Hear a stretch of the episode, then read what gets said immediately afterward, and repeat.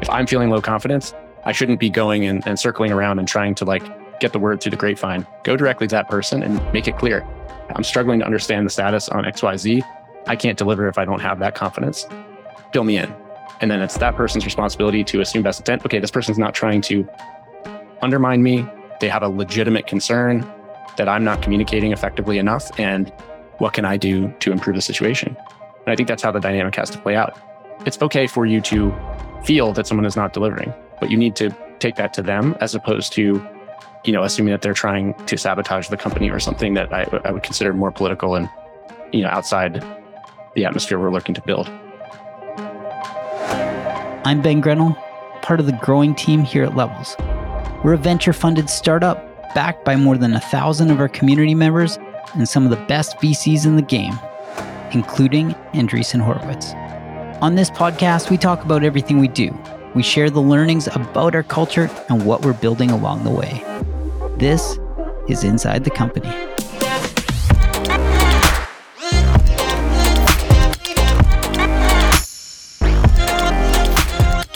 Confidence and trust.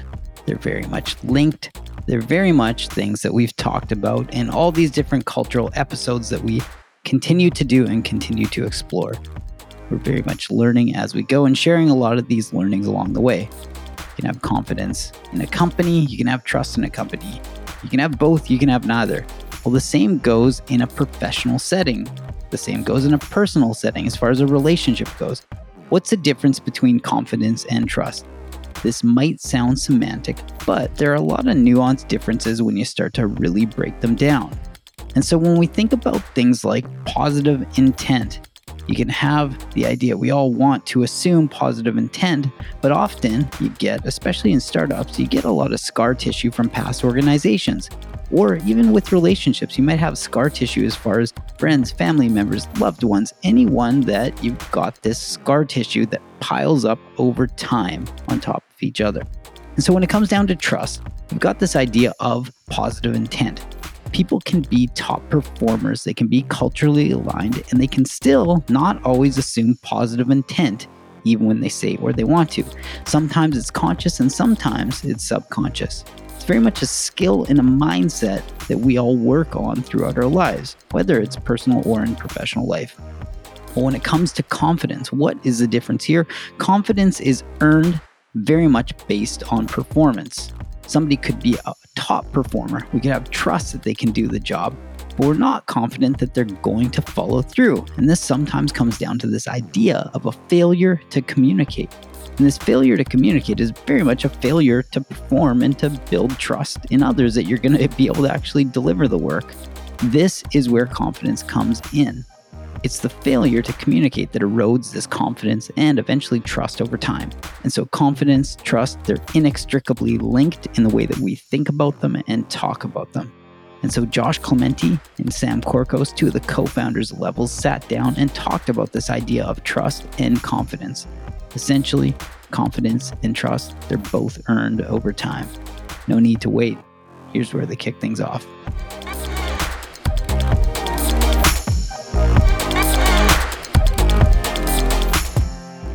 I've talked to a couple people on the team, and this is not a universal gap, but there's definitely some hesitance or misunderstanding about how some of our cultural principles overlap with each other or potentially conflict. And one of our core values is assume positive intent, which means when you when you read something that somebody says, assume that they're not trying to cheat you or undermine you or do anything sneaky. Assume that they just mean the thing that they say. And um, Haney, I think, put it really well. He said that it took, I think, six plus months before he was able to get to the point where he could just take us at our word. Like, this is how we run the company and just act as if that were true, even if sometimes you have doubts. But act as if it were true and assume positive intent. Casey's also talked a lot about this as well. Of even if you think there is a negative tone in a message that you get, just act as though there isn't And it turns out most of the time there actually isn't. So assuming that positive intent is really important. Um, do you have anything you want to add to that?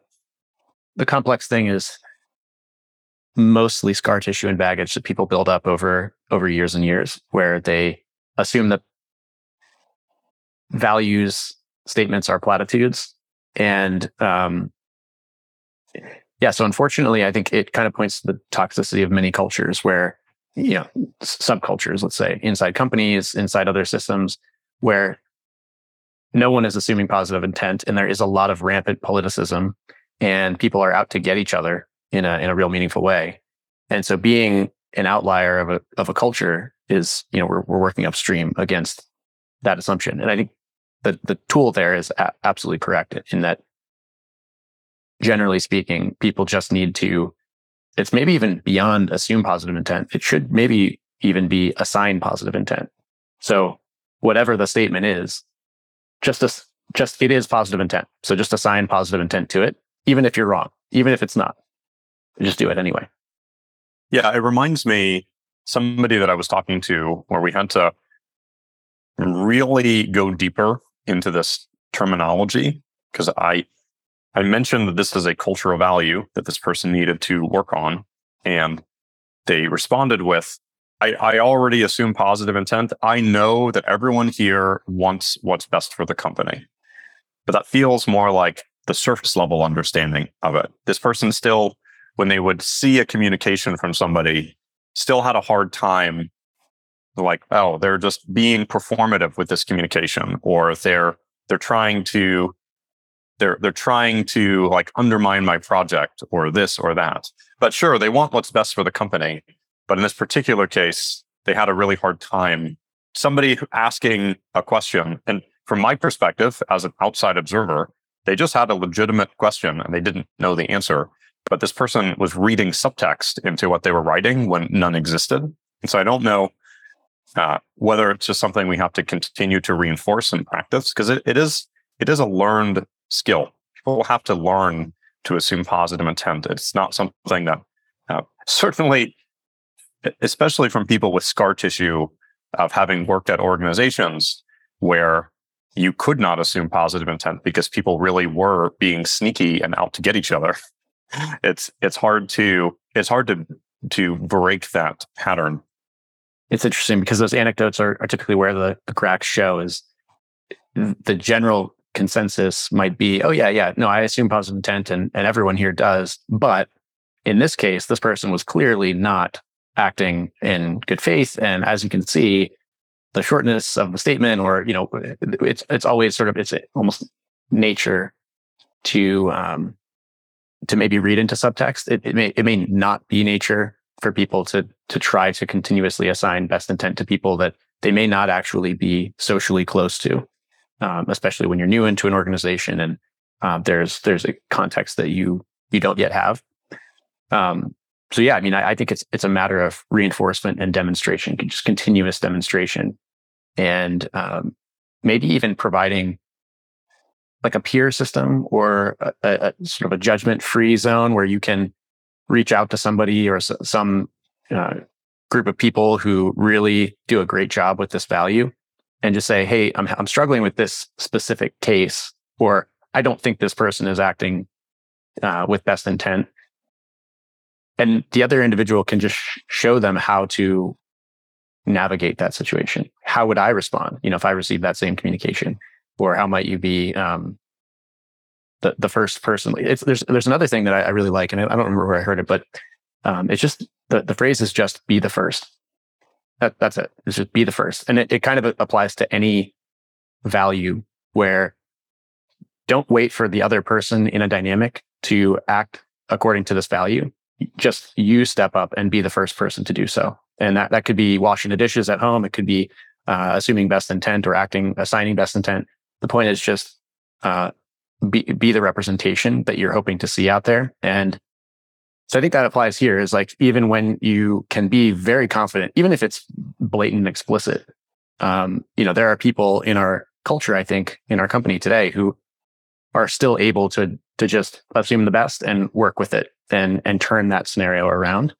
And so maybe like having an opportunity for people who are struggling with this and with any other value that we have at the company have like a direct route. Hey, if you're if you're struggling with this value, a great person to talk to is, you know, Ben or or whoever the person might be who who can offer like a coached uh, scenario. Yeah, and it's it's another interesting thing because I've noticed this having had a lot of conversations with people on our leadership team. It's funny how it's easy to assume positive intent with people who you like who are performing really well. and where a lot of people, even some of the most, the highest performing people who are the most culturally aligned in so many ways, still struggle with this when it comes to somebody who's not performing or not communicating well, or there's some gap. Uh, that's that's where the assume positive intent starts to get really hard, and it's where resentment start to build up. Uh, and I would say it also is where it starts to overlap with this idea of confidence is earned and how how those two can sometimes feel like they're in conflict. Yeah, that's definitely true. It probably applies to, well, certainly ex- explicitly with this value of assuming best intent, it becomes very difficult when you're feeling at odds with someone's output or with someone's personality. Um, it's likely that, you know, I, I personally think that that the personality component is actually the main driver of this of this difficulty. It's when people have different approaches to communication style. It, it really just personal style, extroversion versus introversion. People who are sort of type A and fact finders versus those who are a little bit more laissez faire about about things. That's where the the cracks start to show, and people start to be like, well, you know, why are you invading my space with with with this sort of um, you know whatever it might be communication style and yeah, so that's that's the difficulty is just recognizing that each of us has our own unique style. Where everyone is going to have their different um, flair, and the kind of like with our tolerance value, where you know we don't just tolerate the popular perspective. We we tolerate even the outgroup, even even those who it's not popular to tolerate, so to speak. That kind of uh, philosophy here, I think, is really important. Where um, it's actually almost only important to assume best intent with people you don't like personally or don't get along with. right. you know what I mean? Like it's it's not work elsewhere. Elsewhere, it's uh, it's just naturally going to flow among the people that you you get along with best. Yeah, I mean, I, I assume best intent and and confidence is earned are interesting because they're complementary, but also can be at odds in certain situations where it can feel like I have low confidence. How can I possibly assume best intent in this situation? Yeah, I think they can feel at odds, but I, I really don't think that they are because in my mind, confidence is earned is really much more about performance.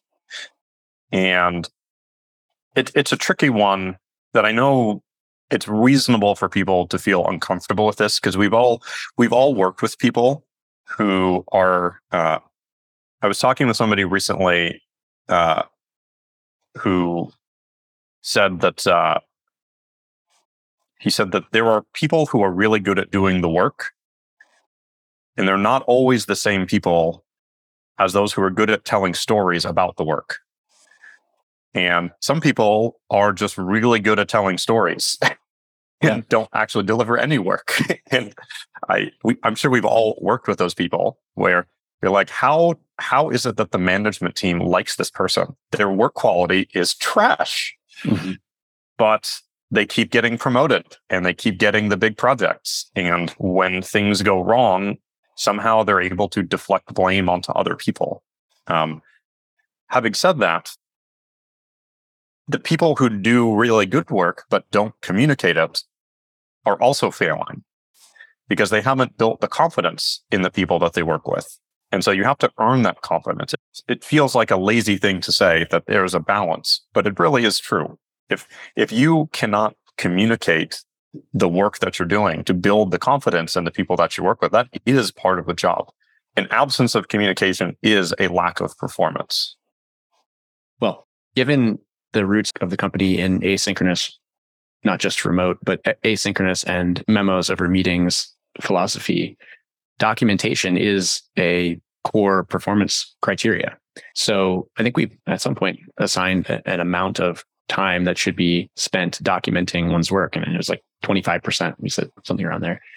And that is that documentation process is not just, you know, writing down reams of text in order to check a box. It's it actually means communication of the work that you've done.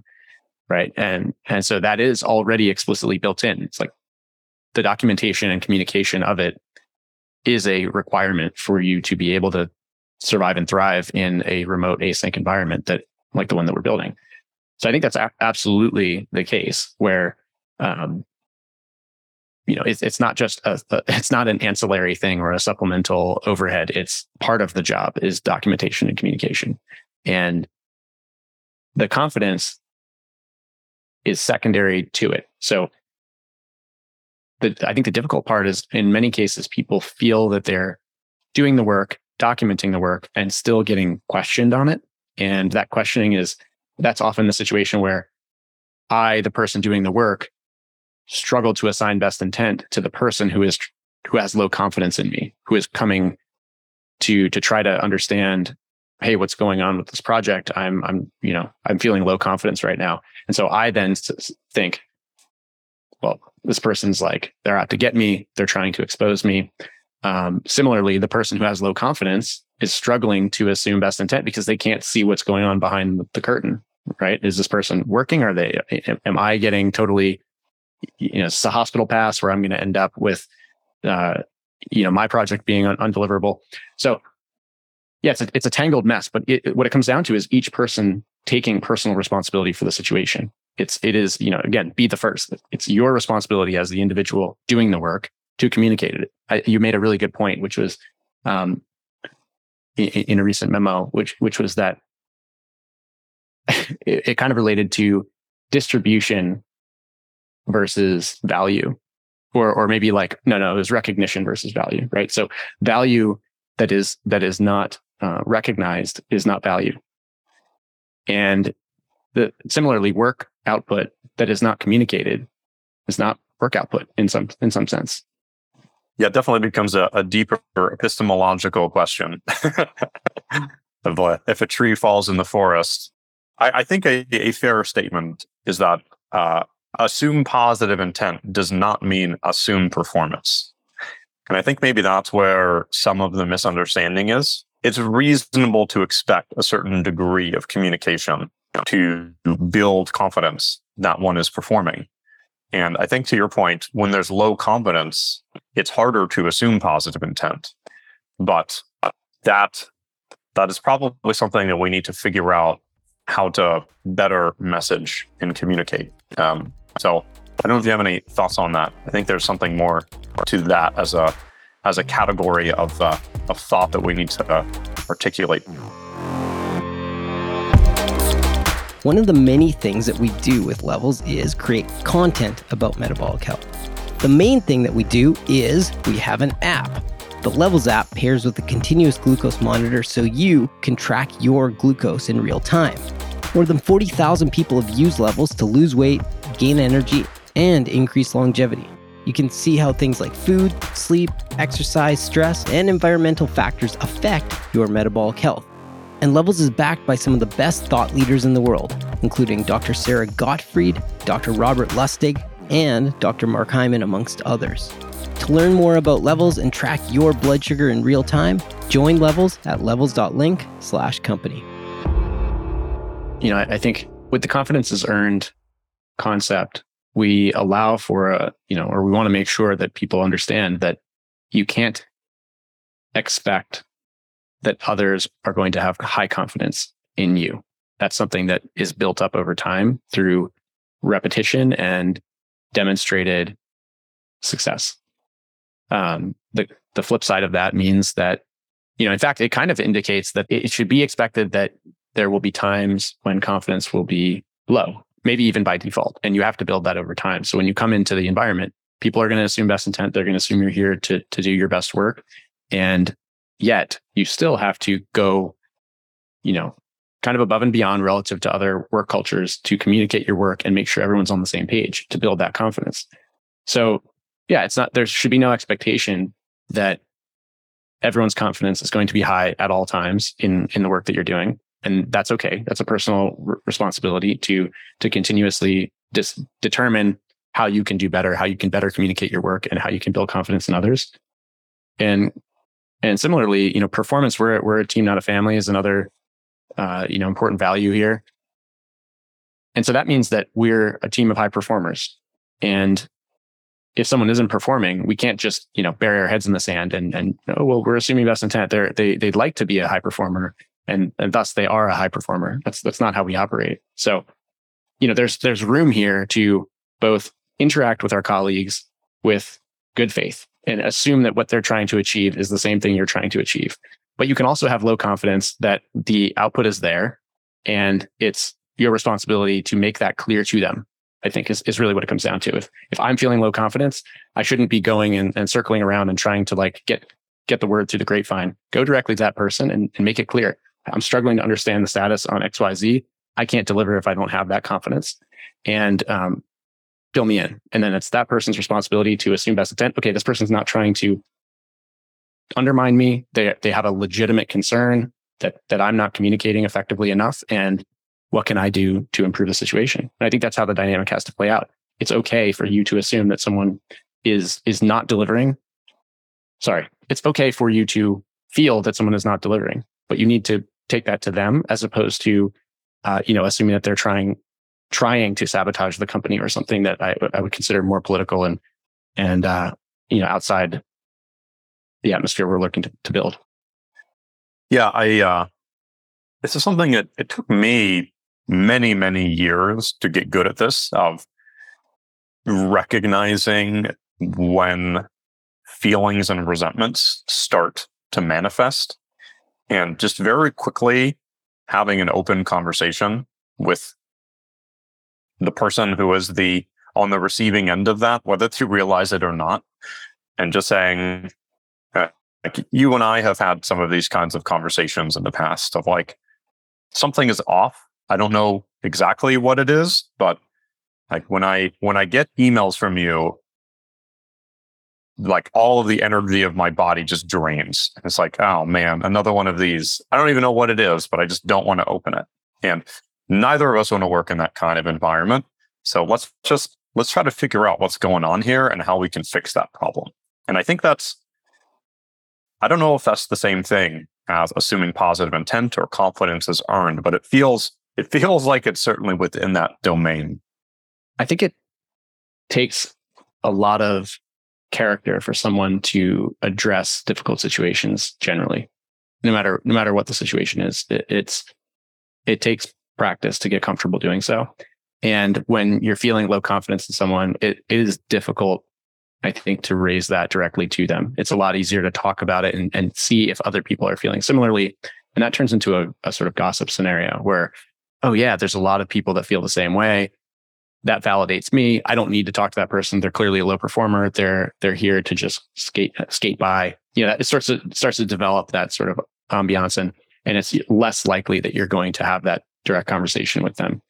Um, it's exactly the opposite of how we want this to, to go, which is that you have point to point communication with people and difficult conversations are part of it. You know, it, it, and in fact, it may actually be, if everyone's assuming best intent, it makes difficult conversations that much easier. You know, if, if I can go to you and say, Sam, look, I'm feeling something's off here. And, um, you know, I'm feeling like we're talking past each other, or I, I don't know if you intended this, but you made this statement that made me feel like what I'm working on is is is completely useless to the company. Can you let's let's work through this. Let's jump on a call and, and work through it. And if I know that you're not going to hang up on me, yell at me, you know, chastise me for for raising it because you're going to assume best intent in me coming to you, then we're both better off. And, and I think this is again a, a lot of this is having the repetitions, experiencing this, and as with most things, the minute the opposite of this scenario plays out, a person who's new to the culture confides in someone else that they have low confidence and they need, they're trying to figure out what's going on and they get chastised or they get, you know, shut down or someone else is looped into the conversation to like, you know, pile on that's an irreversible. It's, it's, like pretty hard to reverse that damage. So it's on every yeah. single person at this company. I mean, leadership has to demonstrate it first and foremost, but every person has to really be acting in this way because every example that is a counterpoint you know, it just drives home that not only do the company culture values not matter, but I can't assume best intent at this company, which, you know, we know how that plays out. Yeah, for sure. It's bringing back to a podcast from years ago with Marc Randolph is that people notice what you tolerate. And if you, if you allow for that to start to, uh, metastasize is probably a good word for it. Uh, it happens very quickly. And once you break that level of trust, people start to question really all of your other values. If, if you don't take this one seriously, which ones do we take seriously? And the answer is if you don't take any, if you don't take one of them seriously, you probably don't take any of them seriously. So you have to be really, really mindful of picking values that you can really stick to that you believe that uh, it requires constant vigilance to uh, to keep that alive. Yeah, it's, it's interesting. This this is one of the you know the the assumption of good intent in other people that you're you're working on the same mission with is pretty foundational, I think, to almost every other value that we've got. Um, you know, if if let's just assume that that value goes away, and in fact, people may or may not assume good intent in each other at the company. You know, how can you disagree and commit with someone? How can, how can you have short toes when someone else is is contributing in your you know in your area, so to speak?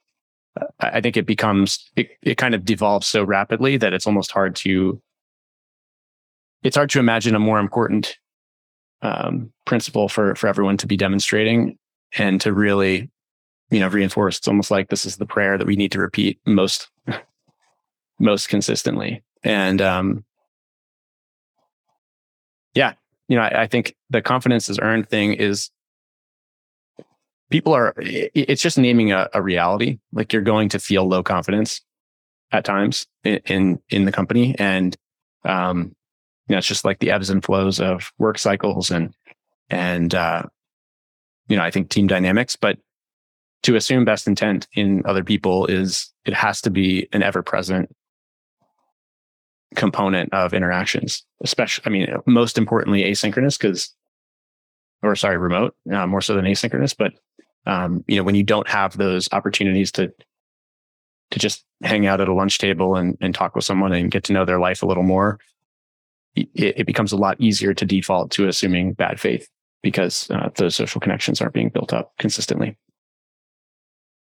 Yeah, I feel like a lot of uh, a lot of workplace conflicts, or even non-workplace, like spousal conflicts, are often they often stem from assumptions that are made that are not correct.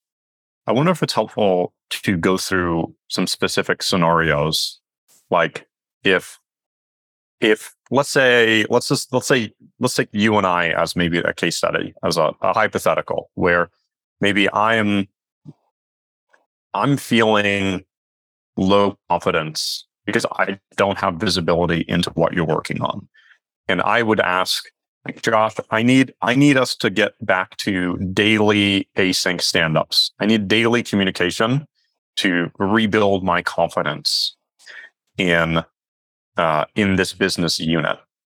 Um, I can imagine how that might feel in a negative way of if somebody feels like maybe they're they're reading into some subtext of like I bet, I bet he thinks I'm not actually working hard, or I bet he thinks that I'm not doing X, Y, and Z, as opposed to just taking me at my word, which is like, I just don't have any visibility and I need more visibility to feel confident.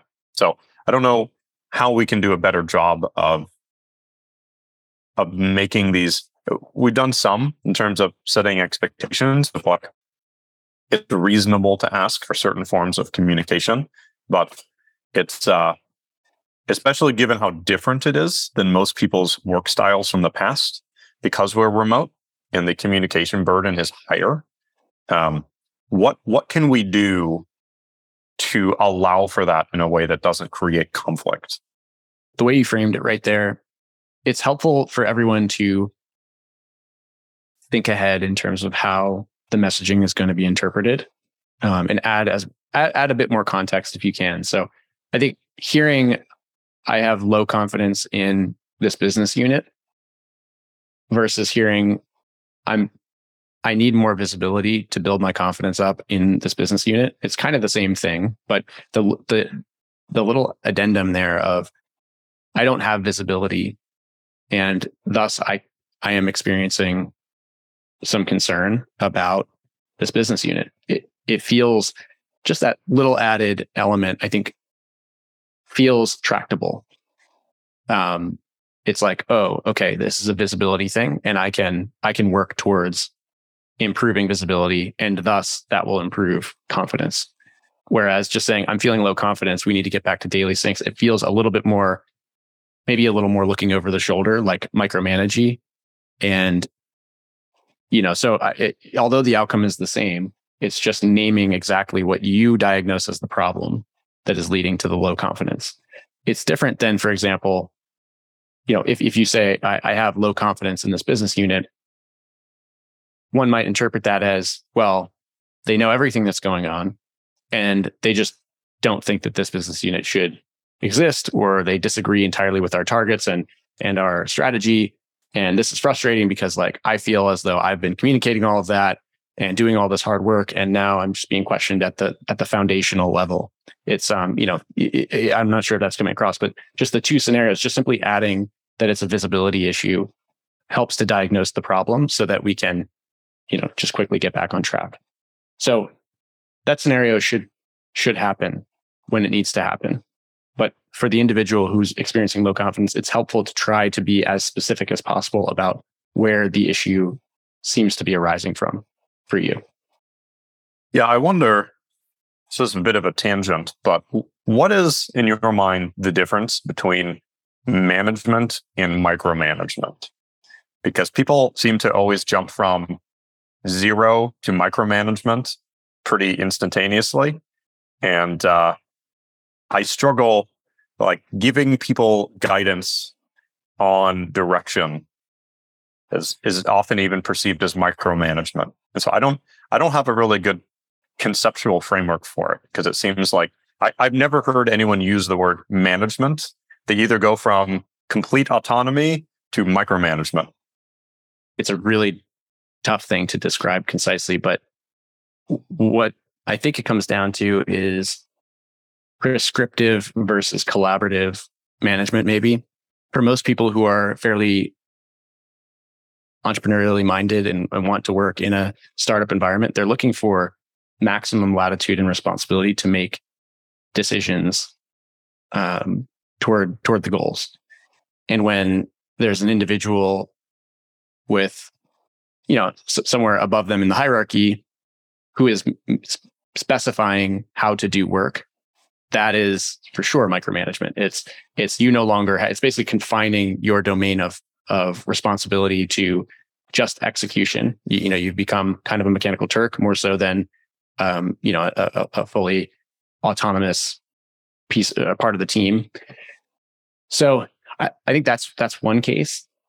And then the visibility thing is, is where it gets much more complicated because clearly simply asking for daily updates is not micromanagement because if you're not prescribing what those daily updates should contain, then you aren't actually controlling this person's actions. But if your objective with the daily sync is to is to realign to to stay very closely aware of what's happening because it's really important work and small deviations lead to very large, you know, consequential differences in in outcome for the company.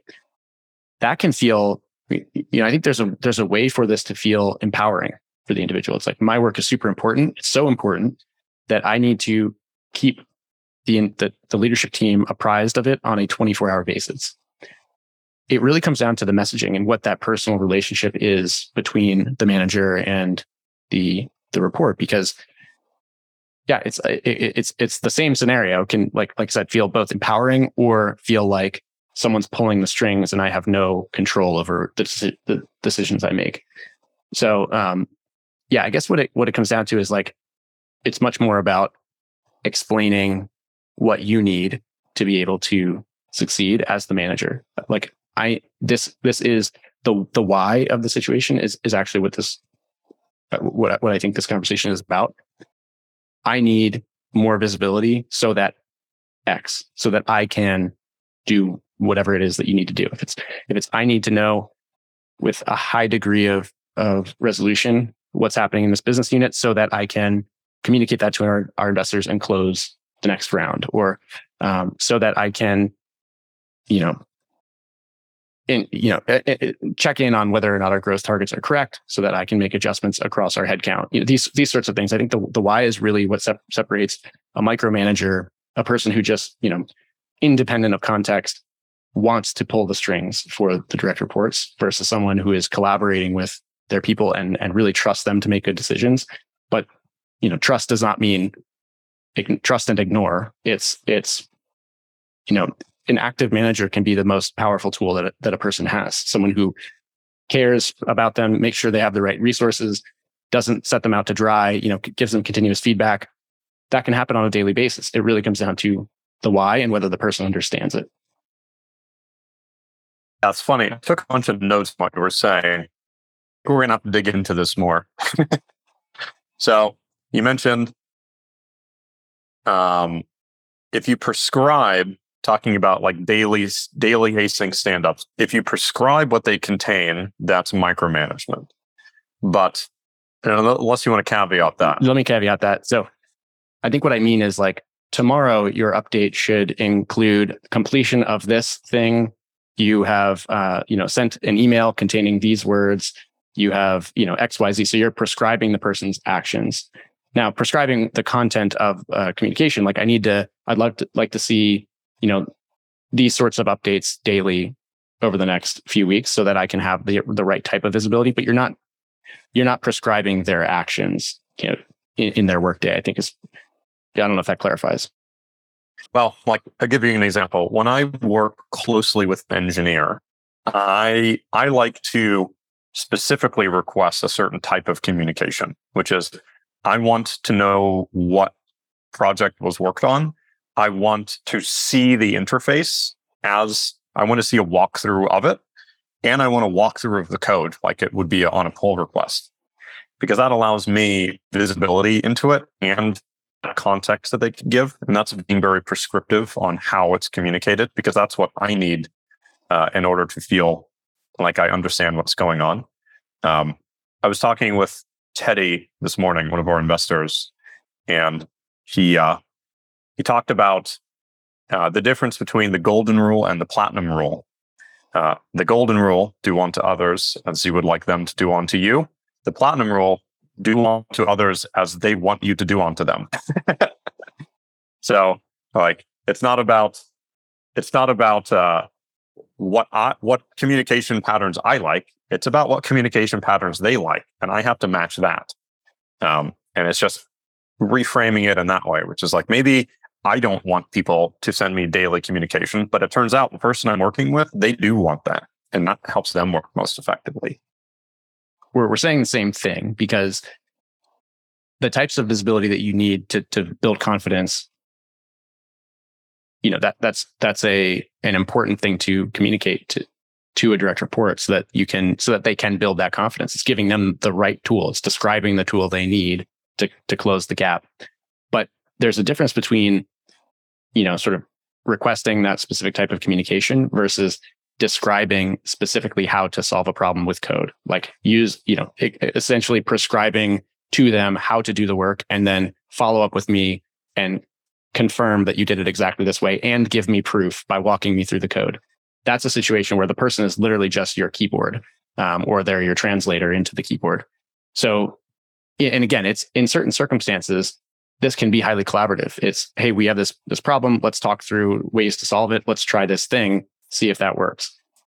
That that can feel it can it can again be collaborative or it can be prescriptive where you are you know for people who want to be problem solvers right? They want to have the latitude to to make decisions and think outside the box. Frequently it is beneficial to them and to the manager to not have to both be solving the same problem at the same time right? It's it's it would be a better situation for you to not need to think through how to, you know, what, what code to write to solve a certain problem when working with an engineer, to instead just trust them to be able to solve the problem and to give you the update that gives you the visibility you need to know it was solved. Yeah, and maybe maybe this is me outing myself as a micromanager then, but I certainly don't think that I am because it is my my preferred operating style is having the right people in the roles and not paying attention to it at all and moving on to the next big problem. But I think that's explicitly not micromanagement though, right? That's that's a successful manager report dynamic where you you trust them, you're not prescribing their actions to them. You you've said this is the problem we need to solve. You're the right person for the job. Keep me updated on how it's going and ask me if you need resources and I'm not going to think about it unless you ask me to. That's that's precisely I think the opposite of micromanagement versus saying, okay, look, this is your task do do these three things tomorrow and update me and then the next day prescribing again what they should do it's taking away the entire domain of potential paths that this person can explore and um, it is certainly not an effective way to manage to, to control someone's actions and and require that they follow them explicitly otherwise you know you call them out for insubordination or something this is the type of toxic manager report relationship that is is frequently you know called micromanagement management, but I think it's just bad management. It's not being able to trust someone. Now, we've kind of drawn the the difference between trust and confidence a couple times um, in the scenario where you have that very effective manager report relationship where you you go hands off and you trust them to to make the decisions you can still experience low confidence. Like hey i haven't heard an update on this. And it's at the point where it's it's really consequential to our upcoming raise or what, whatever it is milestone. Can you can we increase visibility? Let's go to daily communications just so i can like get back on track become fully aligned and then we can you know we can change the cadence when necessary. That's a very high it's it's, it's grounded in trust because you're not you're not pulling the rug out from under them. You're not controlling them but you are simply asking them to focus on building back your confidence through visibility. And I, I don't again i don't consider this micromanagement. The difference is the why. Your goal is to get the visibility while maintaining that that individual's full autonomy. It's not to take away their their ability to make decisions. Yeah, and some of it is is even simpler than that. And maybe this comes back to stating the intent. Like when when Moz took over the product function, I asked for daily communication asynchronously. And specifically, it was to manage my anxiety so that I'm not constantly thinking about it in the back of my mind and constantly worried about it. And mm-hmm. that can feel kind of silly, but it matters that I don't feel anxious about it. And that's just a reality. One of your responsibilities is to ensure that product is on track. And, you know, the, the, a lot of times, again, this is where, where assuming best intent comes in on, say, Moz's part in this case. But in general, for anyone who has a consequential position at a company, you know, think about it through the lens of the other person. If you're trying to assume best intent, put yourself in Sam's position and take on, on full accountability for the direction the product goes at, at the ultimate existential company level. How can Sam do that without visibility into what's happening on product, especially when there's been a recent change in, in product leadership? You know, I think it, it's kind of built into, it should be an expectation of that person that the first thing I have to do is communicate how I'm going to change things and what I'm doing on a daily basis to adjust course for product. You know, so so I, I, that's part of assuming best intent is looking at it from the other person's lens, and it's often pretty easy to do. You know, it's often pretty straightforward. You and I again had had some history with this sort of thing where what was ultimately the breakthrough was just my realization that you were operating in an information vacuum, even though I was doing what I felt to be like many times, uh, you know, a normal typical workload at the time, it was not being communicated effectively. So that value was un, it, it was unreceived or perceived. And, um, yeah, so I, I think that that's certainly not micromanagement. It's simply slated as your responsibility to understand what's happening in product and to make sure that you have close communication with the person leading it so of course needs to be corrected. You can do so. And there's not like it's, I mean, it's what we're building on tight feedback loops. This is what levels exists to do. And it's much more effective to do that 10 minutes from the time an action was taken rather than 10 months. Yeah, it, it definitely ties into confidence is earned. in many ways. Um, let me give you another hypothetical. So there was a situation not that long ago when we we really needed a strategy document in a particular org, and it, it was overdue, and this person felt like they were totally on water with all kinds of projects, and I I said, I need you to cancel all of your one-on-ones next week. I need you to tell all of these people that all of these things that you've promised that you're going to deliver, that that's going to be put on hold for a couple of weeks until we update the strategy because that's the most important thing. I am literally prescribing their actions. I'm saying cancel your meetings next week, stop working on these things and write this document. Is that like what is the boundary for something like that between management and micromanagement? That to me is very clear prioritization. And priority setting is one of the major responsibilities of a manager. If someone doesn't know their priorities, then everything becomes a possible useful task, like literally everything. And you start having rabbit holes that open up and people, um, you know, really just end up wandering aimlessly. And when you have super clear priorities to the extent that this is a higher priority than having one on ones with your team, you're not saying, again, you're not doing their job for them. You're simply saying, this is the ultimate and, in, and, and single priority today to the extent that you should remove every other priority on your plate because you won't otherwise have the capacity to get it done. And um, that can happen at the individual level. It can happen at the team level. It can it can go to the cross functional level where uh, you know someone ha- has to say, look, this this priority change is happening. We're actually going to drop all priorities for an entire function and move those resources onto this other function so that we can get this across the finish line because it's that important to X objective, whatever that might be. And knowing the why, people don't take that. That's not micromanagement. That's that's effective. And, hopefully, like we have few of these scenarios where there's an emergency reprioritization. Um, ideally, we can we can be far enough ahead that people don't have to cancel all their one-on-ones. But the point is, when that happens, very clear priority uh, communication is is a core requirement for a manager to be to, to have successful, I think, work with with their direct reports. So again, I don't think that's micromanagement. It's and, and a lot of this, you know, again, as you're as we know, is is really soft and and sort of situation specific. People will will call many things micromanagement, but I think in the times that I've experienced it personally, it's someone who has who is not assuming best intent in their direct reports. And the why of their requests for communication are that they they're going to use that to prove that they're not at fault because they can't trust anyone around them. And they're playing essentially a, a, politics game where they want to control everybody as opposed to trusting them to be autonomous individuals and and kind of giving them the latitude to make decisions.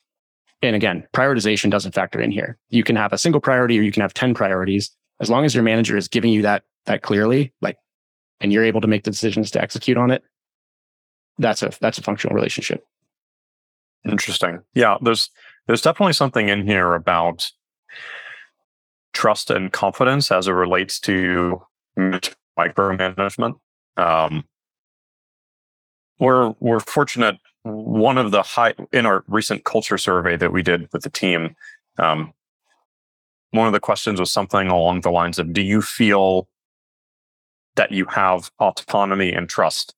And that was one of the highest scoring items in the entire survey. So people really do feel like they are trusted and have a lot of autonomy in decision making. So we're probably nitpicking internally of like what is micromanagement or not, given that almost nobody feels like they are micromanaged. But it is it is uh, useful to think about when it comes to say a change in leadership or a change in strategy where um, there have definitely been times when people on our team have written a strategy document that I disagreed with and made some pretty substantive changes to it.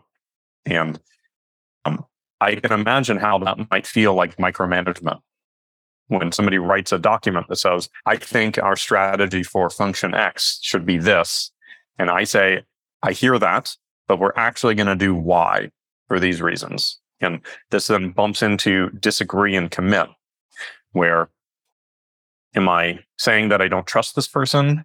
Is it a lack of confidence? What is the because sometimes that person just doesn't have the context that other people have. Like I my my job is to be like the ultimate context machine. I know everything that is cross functional. That's why we were talking recently about these lead calls that we do. How they're they're not super useful for me because I already know what every org is doing, and so uh, it might be useful cross functionally. But I'm I'm already cross functional. So uh, figuring out when does that direct intervention and strategy when does that qualify as micromanagement? Yeah, I mean, I, I think we we can probably assign most of the the pathological micromanagement to kind of two maybe maybe two core elements. One of them being deliberately blocking context. So a micromanager doesn't go to the extent needed to explain to the to the direct report the why of, of what they're asking for. Um, that's that's key. It's just feeling like you're being communicated in a one way manner. This is what you have to do. You have no choice in the matter. Go execute. If you don't, you know, you're not going to have a job, that sort of thing. And um, don't deviate from my directions at all. This is, you know, I'm the one with the context. You're just the executor. That's one major thing. And then that kind of leads to a, a you know, bidirectional assuming that we're, you know, not, not being able to assume best intent. It's like this person does not care about giving me autonomy and responsibility. So anyway, that that's just a broken scenario, and I think everyone kind of rolls that into micromanagement as a term, but it's kind of a misnomer in some ways, or it's maybe unfairly characterized as as purely bad. There's something really useful in a manager being able to flex their, or maybe like zoom in as needed. And it's super useful. No, nobody wants a manager who's totally aloof and again, doesn't give them priority, doesn't give them context. And when you're struggling, when, when say one of a manager's direct reports is like specifically struggling for whatever reason, that manager should be able to zoom in and, and work very tightly with that, that individual or with that group to get it back on track. And, and that's a very effective and collaborative scenario. And that might be called micromanagement. Like, for example, Elon just took over Twitter and from what, what it sounds like, he's in a room with each manager working very directly with them to understand what's happening and redirect or reprioritize. You know, that is micromanagement for sure.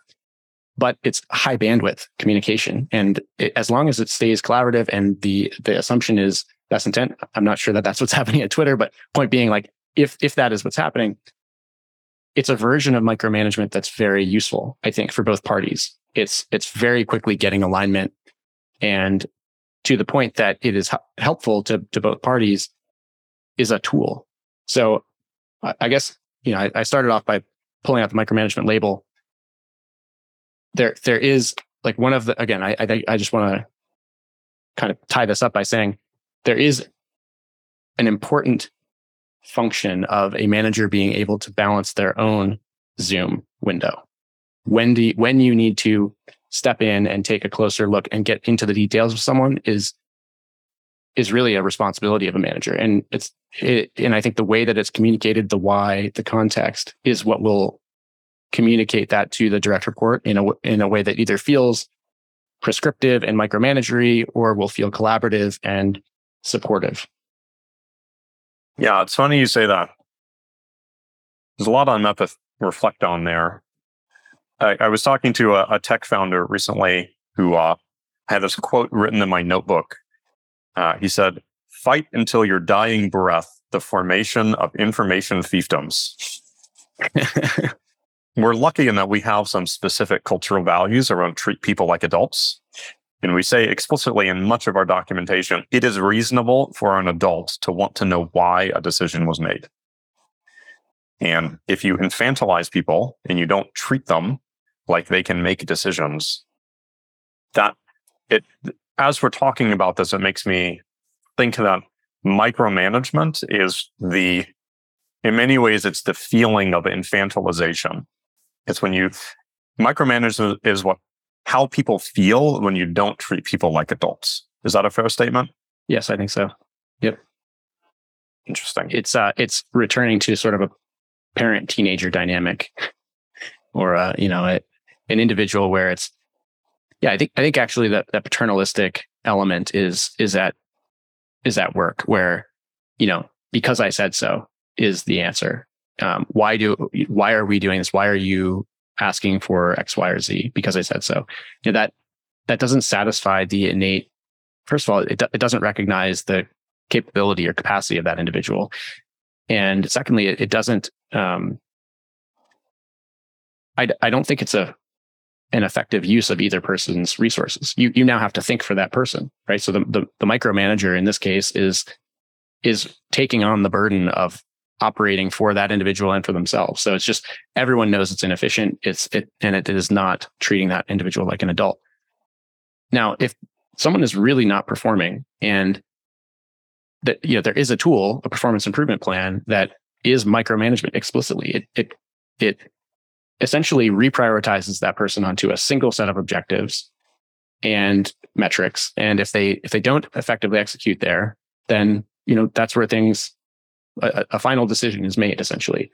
And you know, again, we we kind of use that. That is the the final straw in some sense. It's it's the very last stages of employment. You should never be operating in a performance improvement plan like environment all the time. Right? I mean that's that is clearly a, a tool used for a specific circumstance when performance has been lagging and is is like clearly needs to get back on course or um, where that person needs to leave. So you know, I think that that kind of says it all. It's it's that if if you are writing performance improvement plans with a different name every day for all your direct reports, it's probably not a very effective use of your time or them. And I, it, it's unlikely that they're going to stay satisfied for a long time. And it, it's more about stepping back, giving them the why and the context and um, making sure they're resourced effectively. So, uh, you know, I, I guess we kind of went into a versus micromanagement rabbit hole here, but I think it, you know, all of it is wrapped up in that assumption of best intent on, on the direct reports part, looking at the manager right. and building confidence and, and communicating your confidence level from the man- manager to the direct report. Yeah. And to, to tie together it is important to assume best intent. The nice thing about companies as opposed to governments is that you can choose who joins. And so you can choose to only have people who operate in good faith. Now, as we scale, we might have to make fewer assumptions about it, but uh, we have a lot more control over the people that we add, and we can we can make sure that we add people for whom we can assume positive intent. One of the major one of the major pieces that that I would take away from this conversation is just the difference between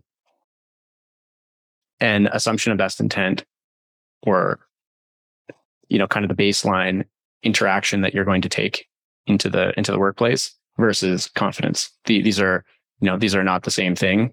And we all should be expected we we all are expected to assume the best in a person's intentions and to help them convey their actions so that they're building confidence. And, you know, again, we're in nuanced territory here, but I think we can all understand the difference between deliberately interpreting someone's action or communication negatively versus in in the light of this is a, a teammate, we're working on the same goal. That person came here to work on the same mission beside me.